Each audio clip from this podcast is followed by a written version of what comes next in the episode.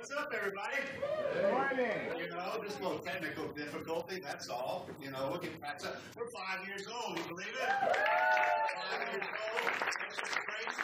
It's crazy to me. I remember moving up here, uh, uh, you know, after answering the call to plant then Texas Grand Chapel, now Refuge Church, and it just seemed like an impossible thing. And it really was an, an impossible mission, but God has shown himself faithful, and we have done so much in five years. So many things have happened in our five years. And so, if you were with us in our living room, in the living room, in my house, in my living room, raise your hand. Let me see. I see one in the back. I see the Lawtons. I see the Lawtons. Come on. Everybody else ran away. They got afraid. Uh, we are not going to some dude's living room to start a church. That is a cult, not a church. And we're not going to have any part of it. And then we moved to the high school. And the high school, we started getting a little more serious. Anybody with us in the high school days? Come on. Yeah, I've got, got a few more since the high school days. Uh, pretty crazy. And, and then we moved here, and, and the rest of y'all have us here. Uh, it will not be long, and we'll move someplace else, and then we'll say, anybody been with us since we were at that little bitty building on 13, 14? You know, you'll raise your hand and go, oh my gosh, God is moving as we grow. Uh, so much has happened here. My favorite thing to see is, is life change in you is to be able to see life change in me. Uh, and it, there has been a lot of that. But I'm going to let this video uh, speak for all of us. So check this out, will you?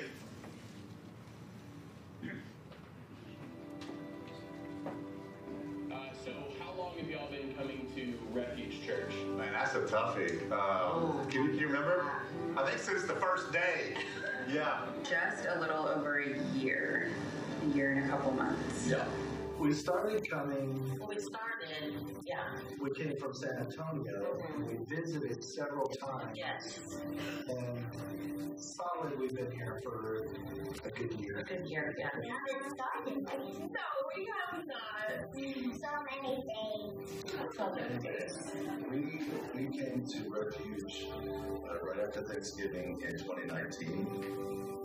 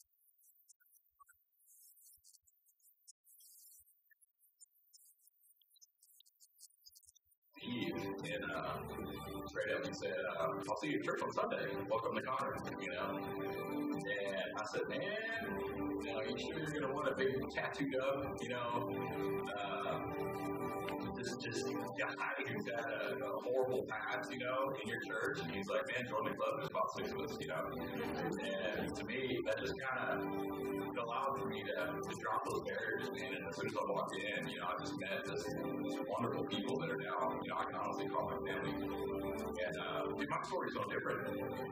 What my, my most favorite uh, memories, there's- it's really hard to pick just one, but it's just whenever I go into um, to work with the kids preschool. I always have just, just such a good time. There's always something that happens every single Sunday. Um, whether Beckett's bringing in his bugs that needs to find, or um, someone spilling hot chocolate all over the floor, or um, Samuel doing his, his prayer. Um, it, there's just always something. It's very eventful in there. I think that's probably one of my most favorite memories. That's the first comes to mind. It's an honor to be a shepherd. I'm really the under shepherd of Jesus Christ here. It's an honor to partner with you. Uh, this is our church, right? We together form the body of Christ. We are the bride, and to be able to lead for this season and to be able to plant and start Refuge Church is really will, will go down as my greatest honor of my life. And see uh, what He's doing, uh, the families that come together, and, and reconciliation that happens, men that learn how to lead in their families, ladies that are just renewed with Christ and they can see uh, God in and through them in their lives. That with you, the church, become this beacon of hope and this light in a dark world. Uh, it's just so cool that we all, the body of Christ, get to be together.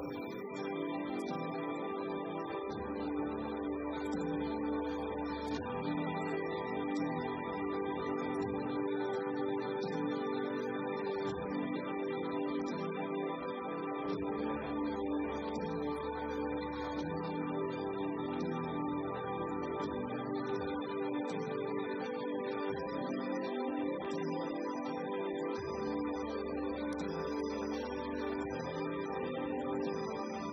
church, it has been such an honor and a privilege to be a part of your lives. Oh gosh, I just got a little, got choked up right there. I, there's not words to express how amazing it is to be to be a, a, a pastor's wife in this church and to lead in this church and to be a, a family with this church, to watch you grow. Thank you for letting us in. Thank you for accepting our vulnerability and our shortcomings and our flaws and loving us anyway.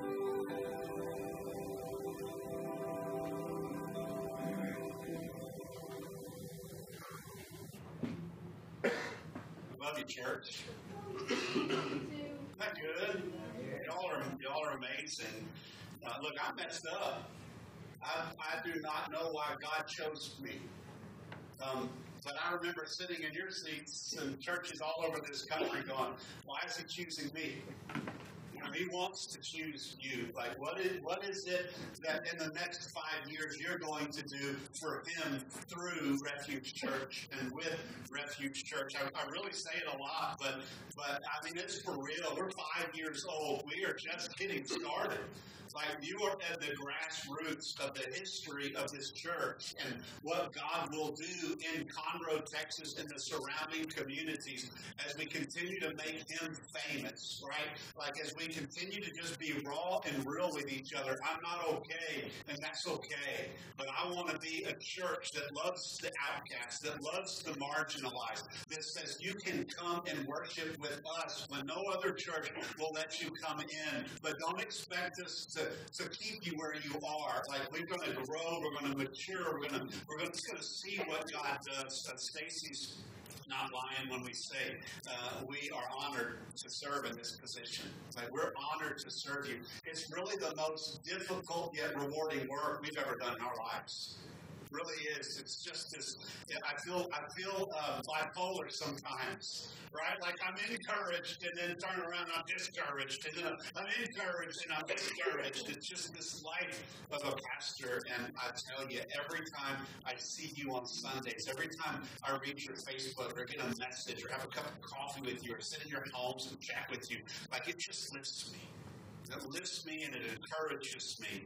But anyway, I, I could talk about uh, all that God has done in this church all day long, but I, I, I think we need to continue and get into the sermon. Can we do that?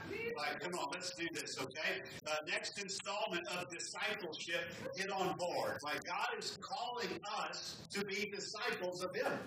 Like to be followers of Jesus Christ. And last week we looked at rough seas. Remember, we, we can't determine when the when the, the roughness, the the, the the trials of life are going to come to us. They just happen.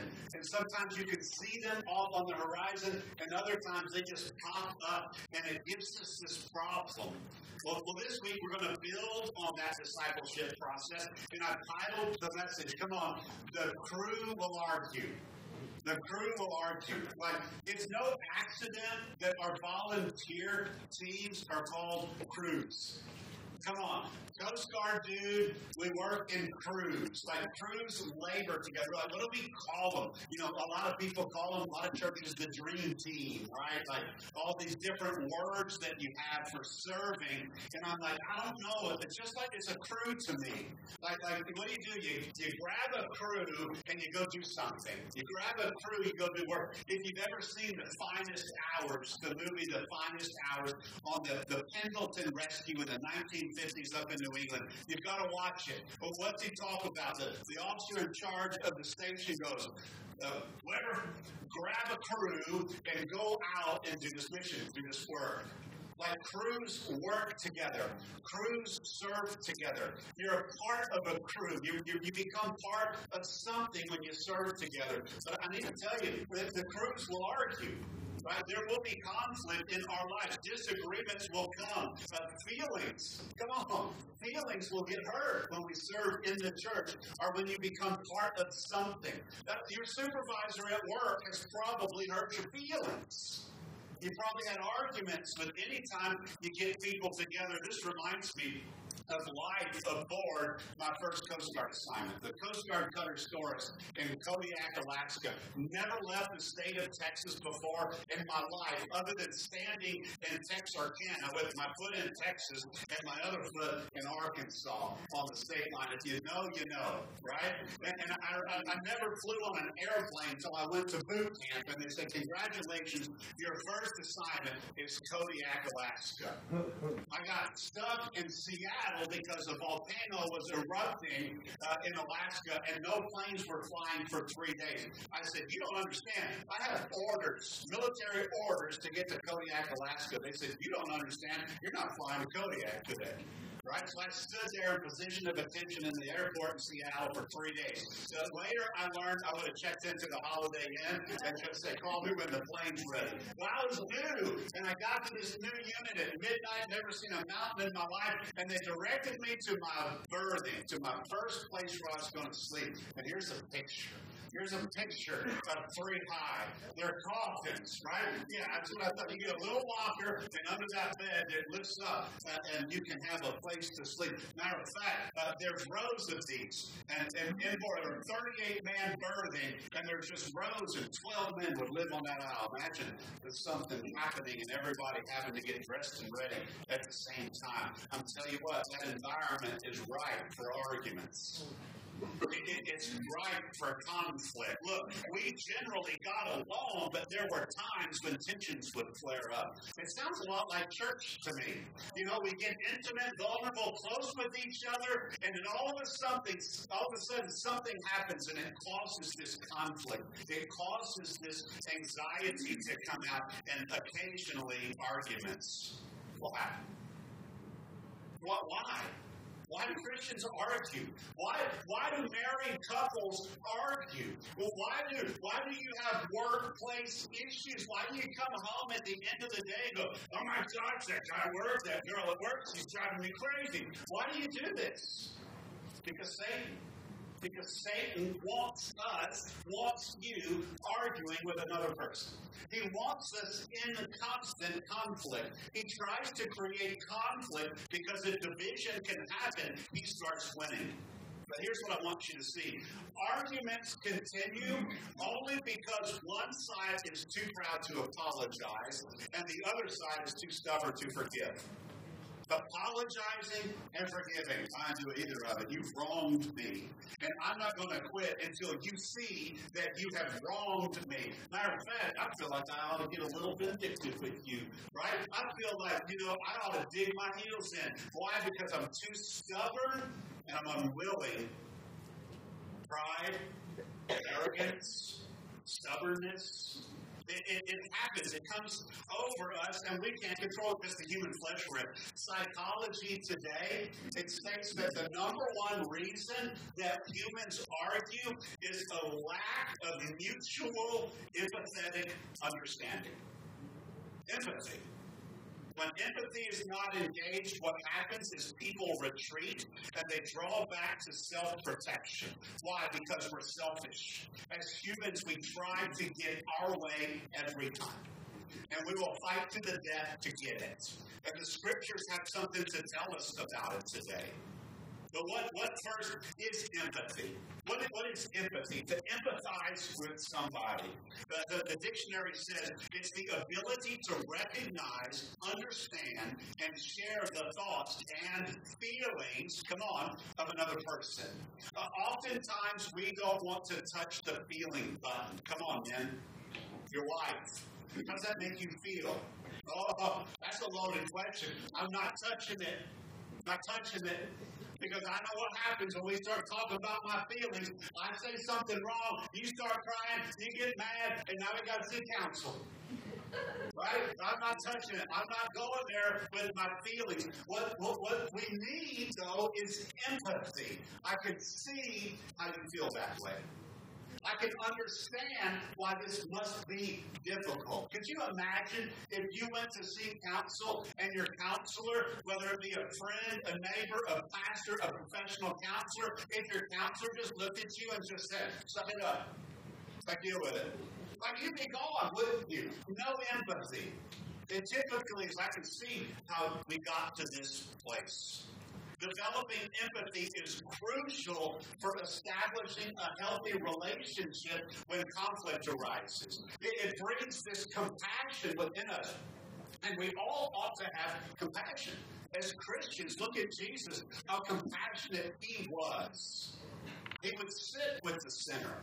He wouldn't yell at them. He would sit with them. He wouldn't argue with them. He asked them questions. He tried to understand why do you feel this way? What is going on in your life? Yet he knew everything. It, it, it, involves experiencing another person's point of view. Will you look at conflict from their perspective? Will you turn your viewfinder from trying to get your way and understanding what Satan is doing in the moment of conflict or argument or disagreement? Like, can you see that Satan is trying to weasel his way in here? Oftentimes within the church, argument happens and there's no real known reason reason. It just occurs. And then when you start to boil it down, the question is, well, why are we arguing? And the parties go, I really don't know. Mm-hmm.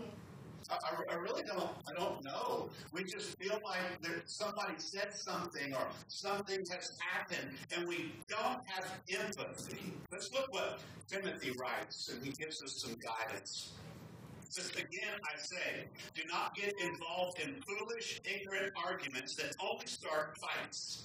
A servant of the Lord, us Christians, right? We must not quarrel, but be kind to everyone, be able to teach, and be patient and diff- with difficult people.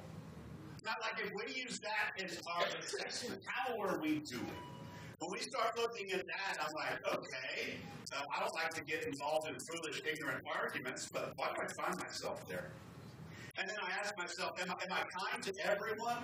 And am I able to teach in the midst of it? And can I be patient with difficult people? Patience with difficult people? Man, that's tough, isn't it? Like automatically, you can probably start thinking of your workplace, and you can start going, "Oh man, there's that one person." If you can't think of that one difficult person in your workplace, oops, you're probably it. you know, you're like, man, everybody at my workplace, we're just awesome. We got together. You're probably the difficult one.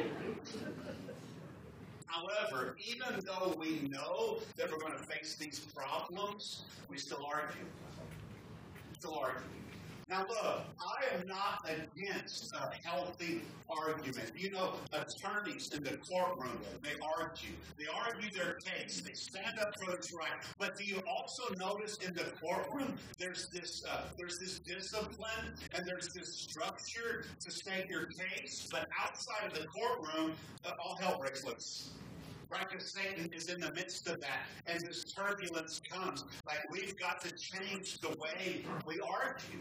We've got to change the way that we fight the good fight.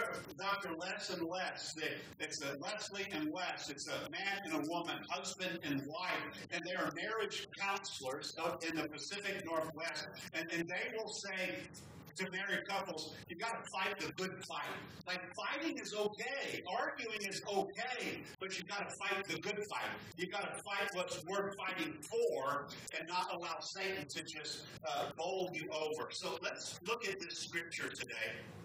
And it's one, if you brought your Bible, it's in Matthew, you start turning there. I want, want you to underline it. If you didn't bring a Bible, like write it down, take a picture of the scripture, because this is one that we're going to kind of camp on today, keep coming back to, but it really unlocks the key to conflict. It's Matthew chapter 18, verse 15 through 17. It, it says this If your brother or sister sins, go out and point their fault, just between the two of you. If they listen to you, you have won them over. But if they will not listen, take one or two others along, so that every matter may be established by the testimony of two or three witnesses. If they still refuse to listen, tell it to the church. And if they refuse to listen even to the church, treat them as you would a pagan or a tax collector. Okay, a lot of issues in here, a lot of stuff to talk about. I want you to see that there is a biblical way to handle conflict in the church, and when we handle it this way in the church, it applies outside of the church too. Like this biblical concept of handling conflict work is what disciples of Jesus Christ need to be doing, and I don't see us doing this well. So we're going to break down those scriptures. But before before I go there, I, I need you to know that, that this scripture is widely misused. This scripture is to handle an argument or a conflict. It is not used to handle egregious events, right? Like, like there's some things that you just, you know, you don't go through these step processes for egregious events that, that there's something that's happening. I mean, I think of issues that have come in our church where we've been, they're, they're heavy issues and they're big things. And we don't go, okay, let's go step by step. Step number one, let's go have a conversation privately. Step number two, let's get some others on board. Step number three, let's take it to the church. No, egregious events are handled differently. Okay, so this is conflict. And I, I, it's important important that we understand that because every Christian in the church, you're going to be given conflict. And, we ought to know what to do with it and how to respond. So today, we're good, good favor because there's three issues that we ought to do. We'll give you three points today. Number one, uh, communicate privately. Like when there is conflict, disciples of Jesus Christ, when we get on board, will understand that the private is critical. When arguments arise, what I have discovered is this is the most difficult steps for Christians to take. It's the first step, but it's the most difficult, but it's also the most diffusing. When one person will talk with another person, one on one, privately, private conversation. People in the church, listen here, they find it easier to talk to other people about the issues that they're having instead of the person directly. We talked a little bit about gossip last week, right? Uh, this is kind of what happens. It's, it's, how it starts. It's not gossip, it's, it, but it, well, it really is. It's just hard. It's hard to talk to the person in which you have conflict with. Matthew 18, 15. We're going to go back to that first part of Matthew. If your brother or sister sins, go out and point their fault. Just between the two of you. See that? I've underlined it for you this time. If they listen to you, you've won them over. Now, before we go further, conflict is missing the mark of communication. Missing the mark is sin. And so when we have conflict, when we have arguments, it's not how God designed us to. We're entering into a sinful relationship. I'm going to say things I don't mean. We're going to go to places we ought not to go. Why? Because we ought to be loving, building, and encouraging one another. So when the conflict comes, we need to enter into a one on one private conversation. We have to go there. If you simply would address the issue. So many times as a pastor, someone will come to me and go, Let me tell you about what happened to me at group last week. Let me tell you what happened to me when I was serving in this crew last week. Let me tell you about these things. And they expect me to go solve their problems. And I'll ask the question, Well, have you talked with that person about it? Oh, no, well, I haven't talked with them about it. They may be angry. I know what they're going to say. I know what's going to happen. Well, I can't help you biblically uh, until you, you do the hard work. Why do I have to do your dirty work? When we would simply go and say, hey, this thing that you said hurt my feelings. Hey, this thing that you said offended me.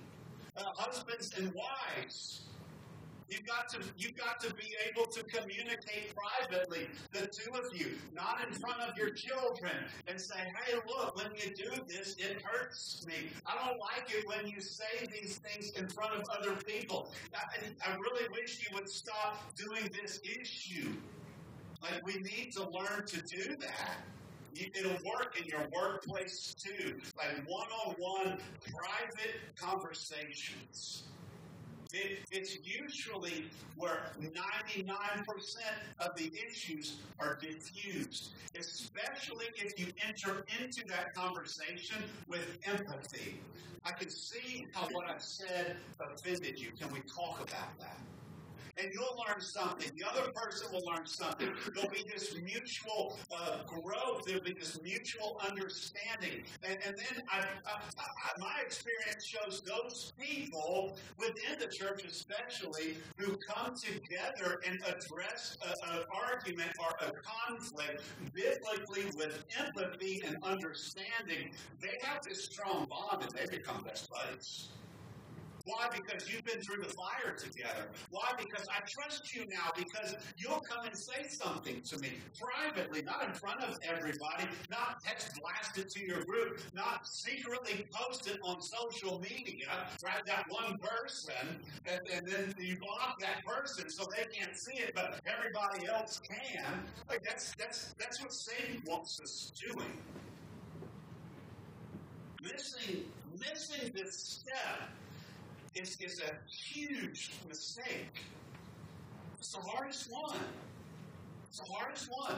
And can't you see the biblical reason for it? Because resolution most of the time occurs here. When you say, hey, let's not waste any time, let's let's let's address this. Let's have an adult conversation. Let's learn from this. Why? So we can get over it. So many people will leave because of what they call it church hurt. It's legit. I can't tell you how many times the church has hurt me. But remember, the church isn't a building. The church are the people that are in it. And anytime we get together, there's going to be conflict. And when the conflict isn't resolved in a timely manner, it festers. And then we're like, man, what do we do? Where do we go? it, it, it becomes this problem. You've probably seen it. You, you might have been there. This might have happened to you. You might be here, sitting here today, because the church you were at hurt you and you didn't resolve that conflict. I hate to say this, it's just a matter of time before it happens here. You going to? Like, we have to learn how to resolve this conflict privately and just honestly. No, you can't just ignore the issue some of you are just like, I'm just going to ignore it like this happened. I'm going to go home and talk to my spouse, and I'm going to get it off my chest like it never happened again. And then as soon as you get in that environment with that person again, woof, reflex comes right back. You get that feeling all over again. Why? Because you haven't addressed it. Because Satan spiritually is having his way and he's trying to inflame the issue. And it works. We've got to overcome it. Proverbs 29 22. An angry person stirs up conflict, and a hot tempered person commits many sins. Let's not be those people. Look, I've been there. I've been so angry sometimes at some people in the church, not this church, of course, but some other churches that I've been a part of. Like, I've been so angry. I'm just like, oh my gosh, I can't believe they said this about me. I can't believe they did this to me. I was on staff. People are burning and roasting you. Like, what? Why don't we just go ahead and invite me to the party? Everybody put on tuxedos and let's just roast Steve and get it over with. You ever been there? You're like, golly, what's happening here? But God calls us, and thankfully, He gives us some instructions on how we handle this. Friends, we, you, have to become comfortable having uncomfortable conversations with one another. We have to. It's church, it's the body, but this is where we learn how to handle conflict as disciples and disciple makers. Why? So that we can go out into our workplaces and into our neighborhoods and our community and help solve conflict. Look, don't be the one on next door app stirring up the flame, right? Don't be the one on, on your HOA board that's just like, like stirring it all around. Like go in there and, and, and handle some of these issues in a secular environment in this biblical way and see what happens. Like, I'll go talk to that person. I'll go have a conversation with them. Like I, I think we need to have a private conversation first. And second, we have to communicate with a trusted moderator. There has to be an, another party in there. Now, if you've had a conversation one on one with another person and, and, and about an argument or the conflict, it's, it's time to take the next step. But, before you do that, I, I also want to say um, we need to be careful, backtrack to, to step one. We need to be careful uh, when we have conflict and it's guys and girls, right? Sometimes you need to take a couple, husband and wife, husband and wife. I, I never advise for a, man who has conflict with a woman to have that uh, privately. Uh, and the opposite is true. Like you ought to take your spouse, you ought to take someone with you. We'll talk about that separately uh, later, but, but you have to be careful how you address it. But if that doesn't work, communicate with the moderator. Um, however, before before you go to step two, as the scripture says, like bring another person or, or, or two people into the conversation, I, I ask that you pray about going back to that person one more time. Maybe they had an off day. Maybe you wanted to have a communication with them and you tried and they exploded. Right? Like like maybe maybe they were just off that day. We can have off days, can't we? Like, like we're entitled to go, man, I, I was just, I had a bad day. You called me at a bad time. Uh, pray about, do I go back and just, hey, I really want to try to have that conversation again. Can, can we meet for coffee? And, you'll sense and you'll know if you need to do that or not. And if it doesn't work, then you go to this step. Circling back sometimes is the right answer.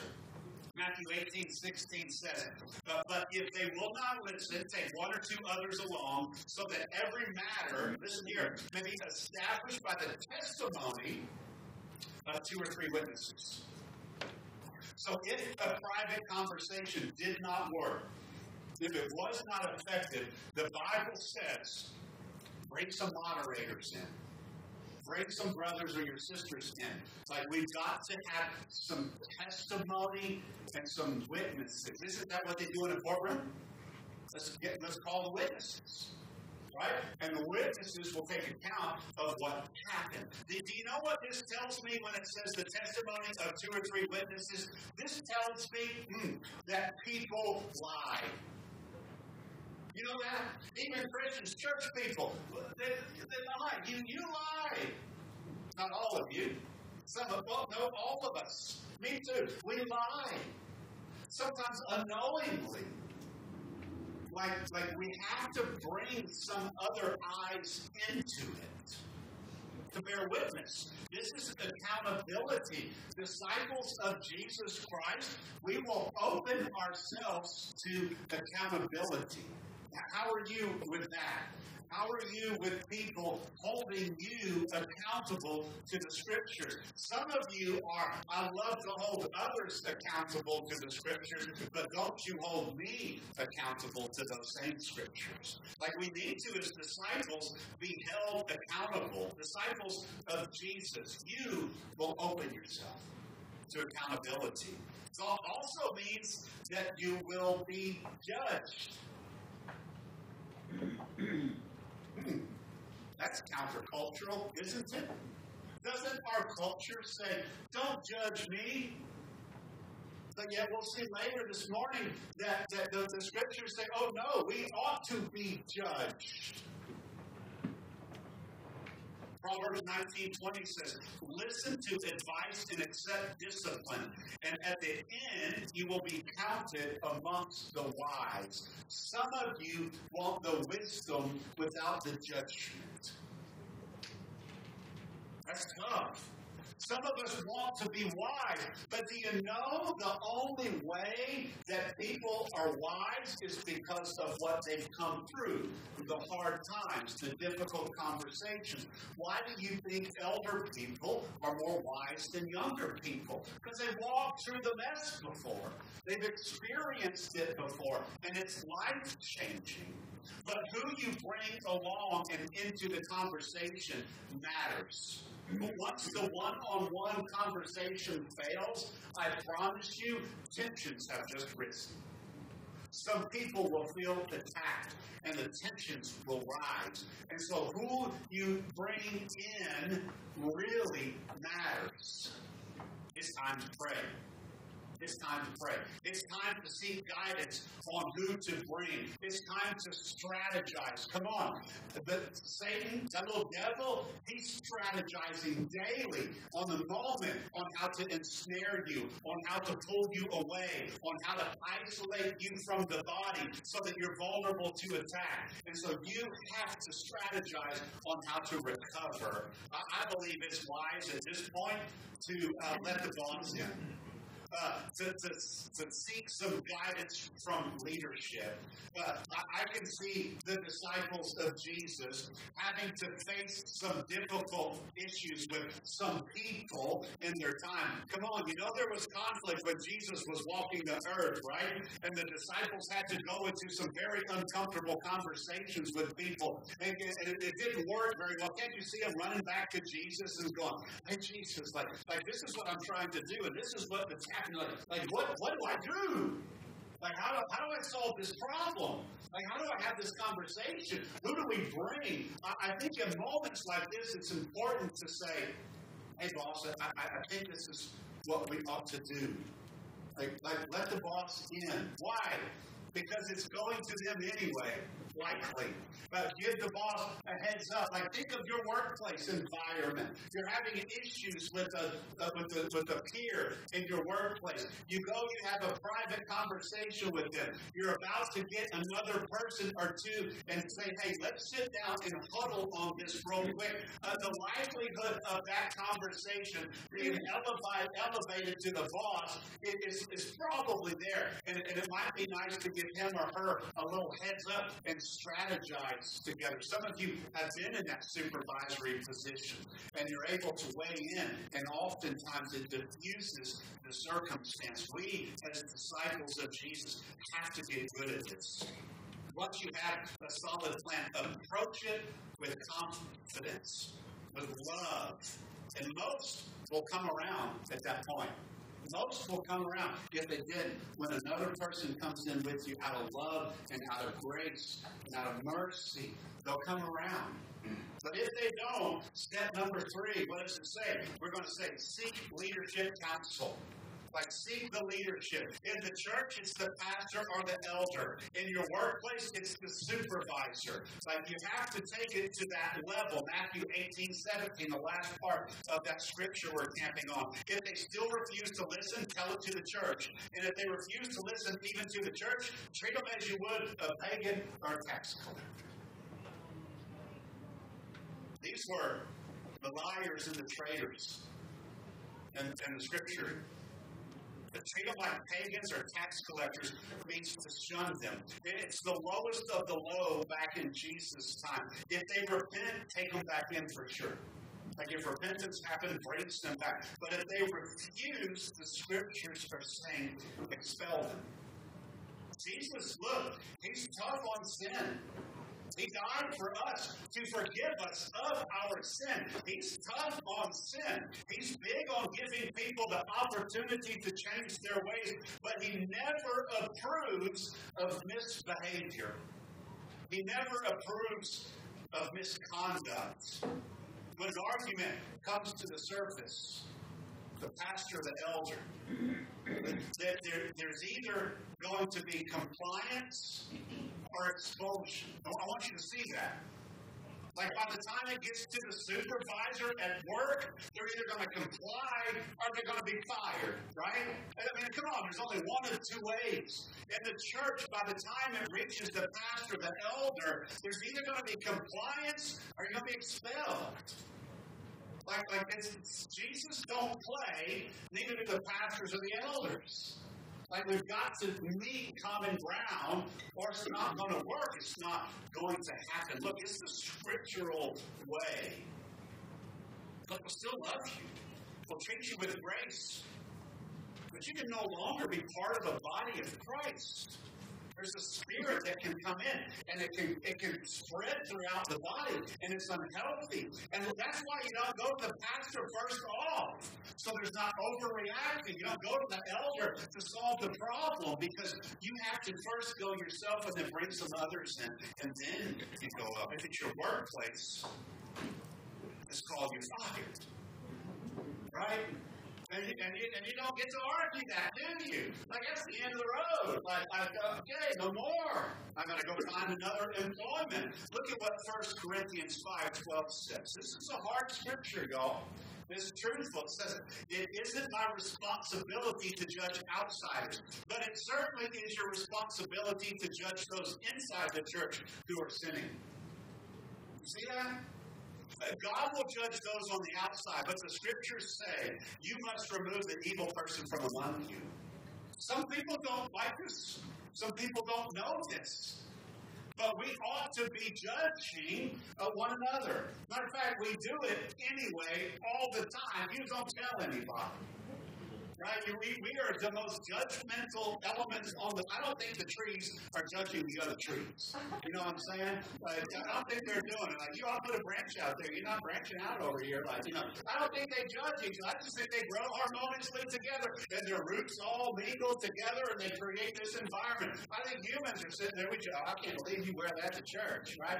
Pastor wearing a fruit basket church church, like tennis shoes. I can't go to I can't go to church with a pastor preaches in tennis shoes, right? Like, I, I mean, Jesus didn't wear suits when it was spoke on the Sermon on the Mount, the most popular sermon in all of history. Like, we will judge one another. But we do it in love, we do it in grace. And I want you to see that there's this, there's this area that we have um, in this way that we handle conflict. Now, now, it's just, it's vital that as Christians we follow this process. Like you engage in this process. When conflict arises, when arguments come, one on one conversation. Invite a brother or two or a sister or two into the conversation to moderate. And then take it to the church, the pastors, the elders, and allow God to work through this process and watch what He does. Imagine when it happens. So let's pray. Lord, I thank you today. I thank you that you are in this place. I thank you that that you give us guidance and instruction on how to handle conflict. I ask today, God, that as we enter into these steps of one on one and moderation and, and taking it to leadership, God, that you will show yourself. Allow us to become comfortably uncomfortable as we face conflict in our lives. In Jesus' name we pray. Amen.